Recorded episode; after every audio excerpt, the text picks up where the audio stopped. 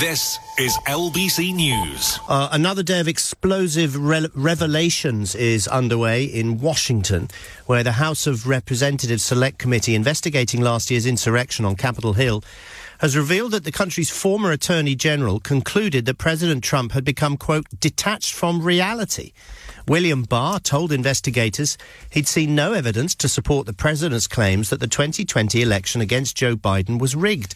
And Donald Trump's campaign manager said he concluded the legal team assembled to try and prove election fraud had occurred was neither honest nor professional.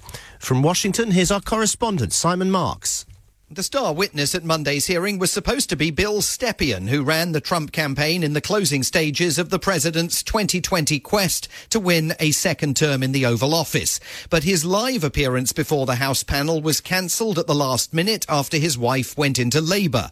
So Democrats on the committee went to the videotape instead, revealing that in recorded testimony he had already supplied, Stepien revealed the unwelcome advice he had offered to President Trump on election night itself. My recommendation was to say that votes were still being counted. It's too early to to, to tell. Um, too early to, to call the race. And did anybody who was a part of that conversation disagree with your message? Yes. Who is that? The, the president disagreed with that. He certainly did. These were Donald Trump's words moments after that conversation with his campaign manager. This is a fraud on the American public. This is an embarrassment to our country. We were getting ready to win this election. Frankly, we did win this election. We did win this election. The committee on Monday hammered away at the notion that President Trump made those claims up out of whole cloth, then dragged the sanctity of the election process through the mud, and hired a legal team of dubious repute to try and establish facts that simply did not exist. My opinion then and my opinion now is that uh, the election was not stolen by fraud. William Barr, the president's attorney general, provided the most damaging testimony of the day, telling the panel in pre recorded evidence that when he told a reporter he had seen no evidence to support the president's claim of fraud, in their next interaction, he worried that Donald Trump was losing his mind. The president was as mad as I've ever seen him, and he was trying to control himself. And the president said, Well, this is, you know, killing me.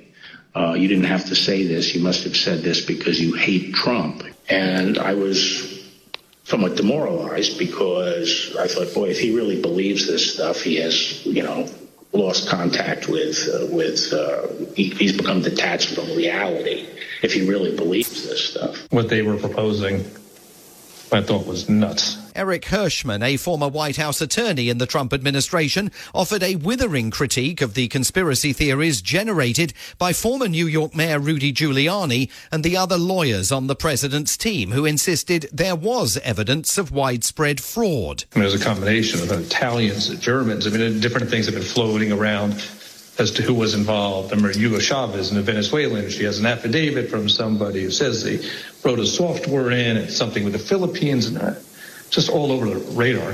One witness told the committee that Rudy Giuliani was often intoxicated during conversations with the president and other members of his team. Mr. Giuliani himself, again on recorded video, told the committee that even now he is still confident he can prove Donald Trump really won. If you gave me the paper ballots, I could probably turn around each one of these states.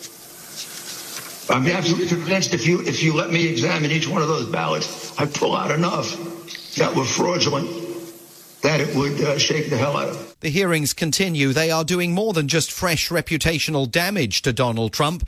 They're building the case for him to face legal consequences for his actions.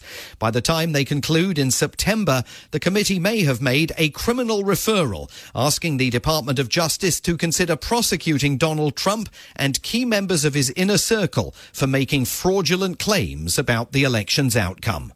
Simon Marks, LBC News, Washington. Where the news never stops. LBC News.